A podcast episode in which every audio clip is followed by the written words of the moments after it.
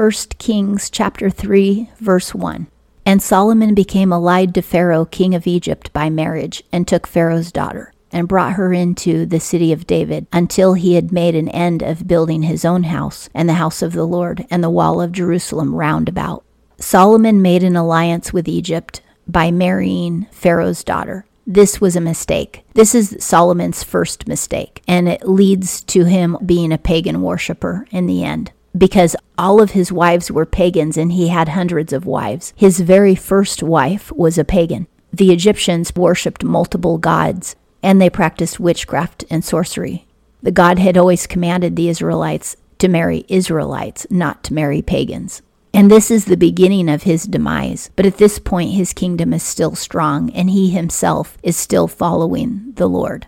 He wants to have a great temple for the Lord so that the Lord doesn't have to be in the tabernacle anymore. And he also wants a great palace. He puts his wife in the city of David. He is building the temple and his own palace outside of the city of David, but still in Jerusalem, because the city of David is within Jerusalem. It's like a district of Jerusalem. King David lived in the city of David. Solomon is going to live outside of the city of David. Two, only the people sacrificed in the high places, because there was no house built for the name of the Lord until those days the Israelites were sacrificing unto the Lord in the old pagan places. The high places are where the pagans used to sacrifice. They're using those places to sacrifice unto the Lord because they didn't have a temple yet. But Solomon is going to build a temple. 3. And Solomon loved the Lord, walking in the statutes of David his father. Only he sacrificed and offered in the high places.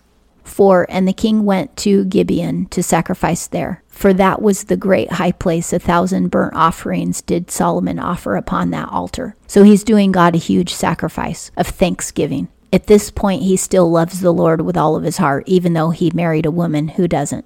5. In Gibeon, the Lord appeared to Solomon in a dream by night, and God said, Ask what I shall give thee. You'll notice that Solomon was already obeying the Lord offering sacrifices to the Lord and honoring the Lord before the Lord said, I'll give you whatever you want. And sometimes people are surprised that the Lord doesn't bless them, but they themselves are never blessing the Lord. They're not obeying his commandments, and then they wonder why they don't get blessed. Solomon was obeying the Lord long before the Lord blessed him. 6. And Solomon said, Thou hast shown unto thy servant David my father great kindness, according as he walked before thee in truth, and in righteousness, and in uprightness of heart with thee. And thou hast kept for him this great kindness, that thou hast given him a son to sit on his throne, as it is this day. 7. And now, O Lord my God, thou hast made thy servant king instead of David my father, and I am but a little child. I know not how to go out or come in. It's interesting, he calls himself a child, but he's married. However, back then, kings could marry really young. 8. And thy servant is in the midst of thy people which thou hast chosen, a great people that cannot be numbered nor counted for multitude. They're in the millions. Solomon doesn't know exactly how many there are, but they're definitely around 8 million or more people. 9. Give thy servant therefore an understanding heart to judge thy people, that I may discern between good and evil. For who is able to judge this, thy great people? God has offered Solomon whatever he wants. And Solomon asked the Lord for wisdom to judge Israel. Because if you're king, you're supposed to be able to judge righteously. We need the wisdom from God to be able to make righteous decisions. 10. And the speech pleased the Lord that Solomon had asked this thing before Solomon asked for wisdom, he honored the Lord by praising the Lord for what the Lord had already done for him and his father. And this is another lesson for you and I. Before we ask the Lord for something, we should thank him for what he's already done. 11. And God said unto him, Because thou hast asked this thing, and hast not asked for thyself long life, neither hast asked riches for thyself, nor hast asked the life of thine enemies, but hast asked for thyself understanding to discern justice. 12. Behold, I have done according to thy word. Lo, I have given thee a wise and an understanding heart, so that there hath been none like thee before thee, neither after thee shall any arise like unto thee. 13. And I have also given thee that which thou hast not asked, both riches and honor, so that there hath not been any among the kings like unto thee all thy days. God is really happy that Solomon asked for wisdom because wisdom is one of the characteristics of God. Solomon is asking to have part of God's personality, to know and discern between right and wrong, and to know how to help people and how to judge righteously between two opposing parties. And God is really pleased with this because wisdom is one of his character traits. And so God says, I'm not only going to give you wisdom beyond what any human being has ever had, but I am also going to give you riches beyond what any human being has ever had because you didn't ask for riches when you could have. Solomon gets a double blessing. He gets wisdom and riches more than any other human who ever lived. This is pretty phenomenal. But you know, you and I can ask for wisdom today, and I've asked God for wisdom many times, and He's faithful and He will give us wisdom and any of His other character traits that we ask for. If we ask for patience, long suffering, kindness, goodness, self control. All of these things are character traits of the Lord, and we can ask for these in our own personality. 14. And if thou wilt walk in my ways to keep my statutes and my commandments, as thy father David did walk, then I will lengthen thy days. God says, I will also make you live to a ripe old age if you obey me. 15. And Solomon awoke, and behold, it was a dream. And he came to Jerusalem, and stood before the ark of the covenant of the Lord, and offered up burnt offerings, and offered peace offerings, and made a feast to all his servants. It was a dream, but it was a dream from God. And in the dream, God spoke to him. He offered offerings because of this dream, and he was so happy. Peace offerings mean that there's peace between us and God, that He has forgiven our sins, and that we are serving Him and following Him. And peace offerings are shared with others. Part of it goes to the priest who does the offering, and part of it goes to the person giving the offering so that they can eat it with their family in the presence of the Lord. Solomon is sharing food with other people from this offering.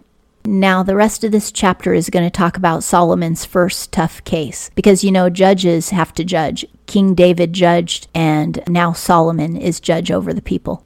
16 Then came there two women that were harlots unto the king and stood before him. 17 And the one woman said, O my lord, I and this woman dwell in one house, and I was delivered of a child with her in the house. 18 And it came to pass the third day after I was delivered that this woman was delivered also, and we were together, and there was no stranger with us in the house, save we two in the house. What she said is they're both prostitutes who live in the same house, and they each had children three days apart, newborn children. 19. And this woman's child died in the night because she overlay it, meaning that the other prostitute rolled on top of her baby in the night and smothered it and killed it. 20. And she arose at midnight and took my son from beside me while thy handmaid slept, and laid it in her bosom, and laid her dead child in my bosom the woman who had killed her own child by sleeping on it, when she woke up in the middle of the night and saw that her child was dead, she swapped the two babies so that she had the living child and her companion had the dead child.